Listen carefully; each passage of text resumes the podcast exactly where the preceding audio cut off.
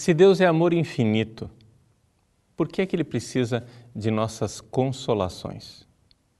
Veja, quando nós olhamos os grandes autores místicos, como Santa Teresa d'Ávila, ela nos recorda que o nosso amor deve ser uma determinação de agradar a Deus e de não ofendê-lo.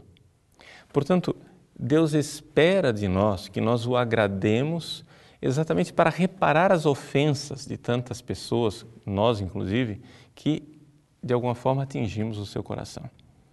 Mas como é possível que Deus, infinitamente perfeito, precise de consolação? Será que Deus é, ficou carente de repente? É que, na verdade, nós estamos aqui diante do grande mistério da amizade.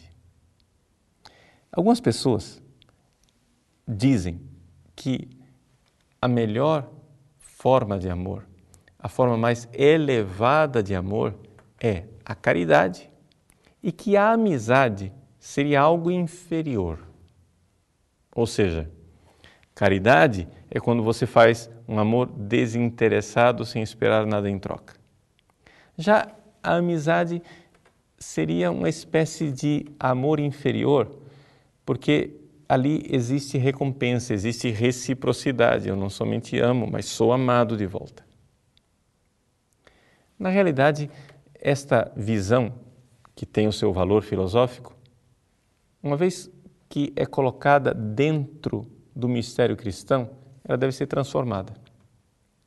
Santo Tomás de Aquino nos recorda exatamente que a amizade com Deus é a forma mais excelente de caridade que um ser humano pode viver aqui na Terra. Porque, por mais que eu queira amar Deus de forma desinteressada, a realidade é que Deus já me amou por primeiro. Então, como Jesus diz no capítulo 15 de São João, já não vos chamo servos, chamo-vos amigos. E assim existe esta realidade de que Deus quer nossa amizade. Ele quer que nós o amemos de volta. Ou seja, toda a nossa espiritualidade, toda a nossa vida cristã consiste em um redamare, um amar de volta, uma gratidão por um amor infinito que já foi vivido. Ele já me amou de forma infinita. Isso que eu estou dizendo que é uma verdade teológica, se torna bastante concreta. Na realidade, do Horto das Oliveiras, por exemplo. Na última ceia, Jesus olha para os seus apóstolos: Chamo-vos amigos. Depois ele pega esses amigos e vai com eles ao Horto das Oliveiras. E no Horto das Oliveiras, vejam que coisa incrível. Deus feito homem, o Verbo eterno, o amor encarnado, quer ser consolado pelos seus discípulos.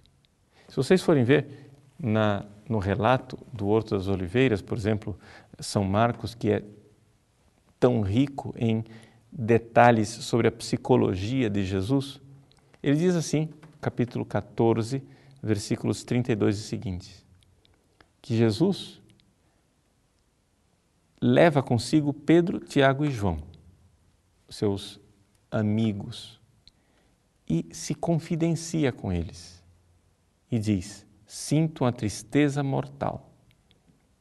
Ele se afasta e vai rezar e espera que eles rezem com ele. Jesus, no meio da oração, se levanta e desperta os apóstolos, pedindo que rezem, insistindo que rezem com ele. É interessante isso. Jesus, que passava noites inteiras em oração, sozinho. Aqui, de repente, parece que não consegue rezar sem interromper. E por três vezes ele interrompe a sua oração para acordar os discípulos. É isso que nos diz o Sagrado Texto. Ele diz assim: Ao voltar pela terceira vez, ele lhes diz: Ainda dormis e descansais? É Jesus que claramente quer a nossa, nossa amizade. Deus não somente nos consola, Ele quer a nossa consolação. E se Ele o quer, não é porque Ele está carente, mas exatamente porque responder a esse seu amor como amigos é o que de mais extraordinário poderia acontecer para o ser humano. Portanto, Deus quer a nossa amizade porque isso nos fará um bem imenso e será para nós o caminho da salvação.